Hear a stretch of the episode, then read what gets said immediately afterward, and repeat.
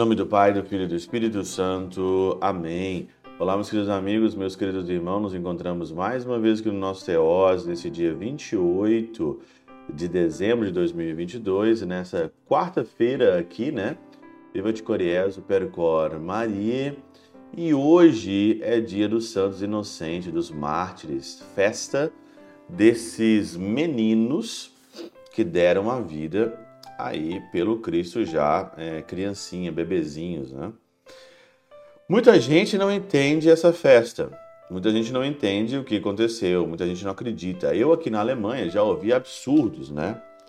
Já ouvi absurdos e continuo ouvindo absurdos de pessoas que não sabem fazer uma interpretação, uma hermenêutica, não tem uma catena áurea, não sabem o que os santos falaram e só falam que não entendem, porque isso, que coisa horrorosa, que uma coisa macabra.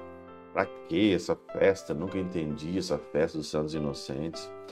Eu não sei o que vai ser desse povo, sério, eu não sei mesmo o que vai ser desse povo quando eles morrerem e eles forem encontrar com Jesus e se não arrepender dessas falas erradas, dessas coisas erradas. Não é especulação, não, é, é sacanear mesmo, né? Às vezes eu vejo que nem é, nem é especulação, né? É para sacanear mesmo, porque não mostra nada, não mostra uma reflexão, simplesmente fala que é esquisito, né? Então é a mesma coisa, né? Você não gosta de chocolate, então você acha que é esquisito, né? Tipo assim, a, a, a fé hoje, ela vai muito pelo gosto pessoal da pessoa, né? Pelo gosto pessoal. Eu não gosto, ah, não sei o que, não gostei.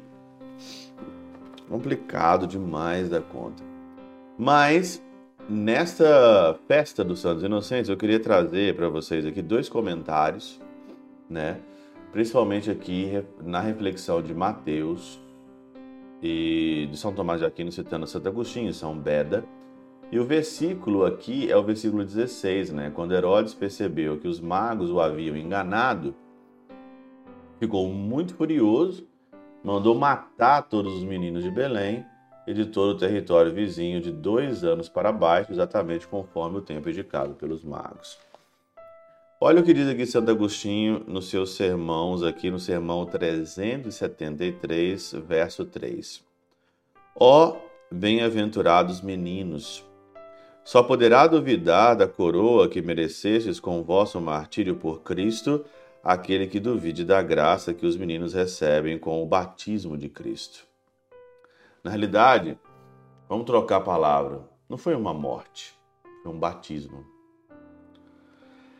Aquele que pôde ter anjos que o anunciassem, magos que o adorassem, teria podido também arrancá-los dessa morte sofrida por ele, se soubesse que, por essa morte, eles pereceriam e não antes viveriam em maior felicidade com a morte dos meninos, eles, os meninos, estão vivendo em maior felicidade e essa é a nossa fé.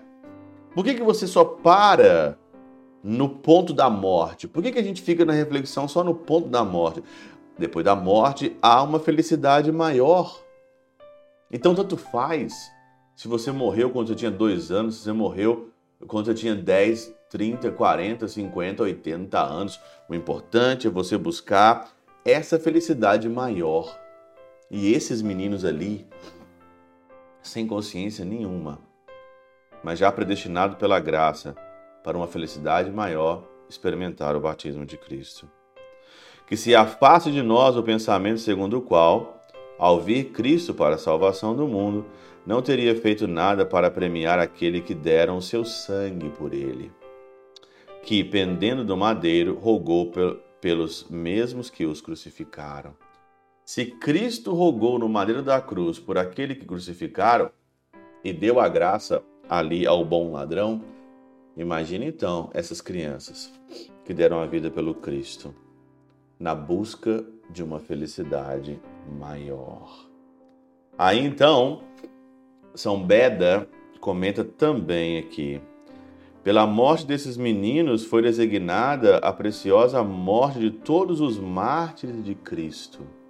Começou por eles, começou por crianças inocentes, começou por crianças pequenininhas, para que os adultos também tivessem a mesma atitude de dar a vida pelo Cristo. Este martírio dos meninos ensina-nos que pela humildade que se consegue a graça do martírio.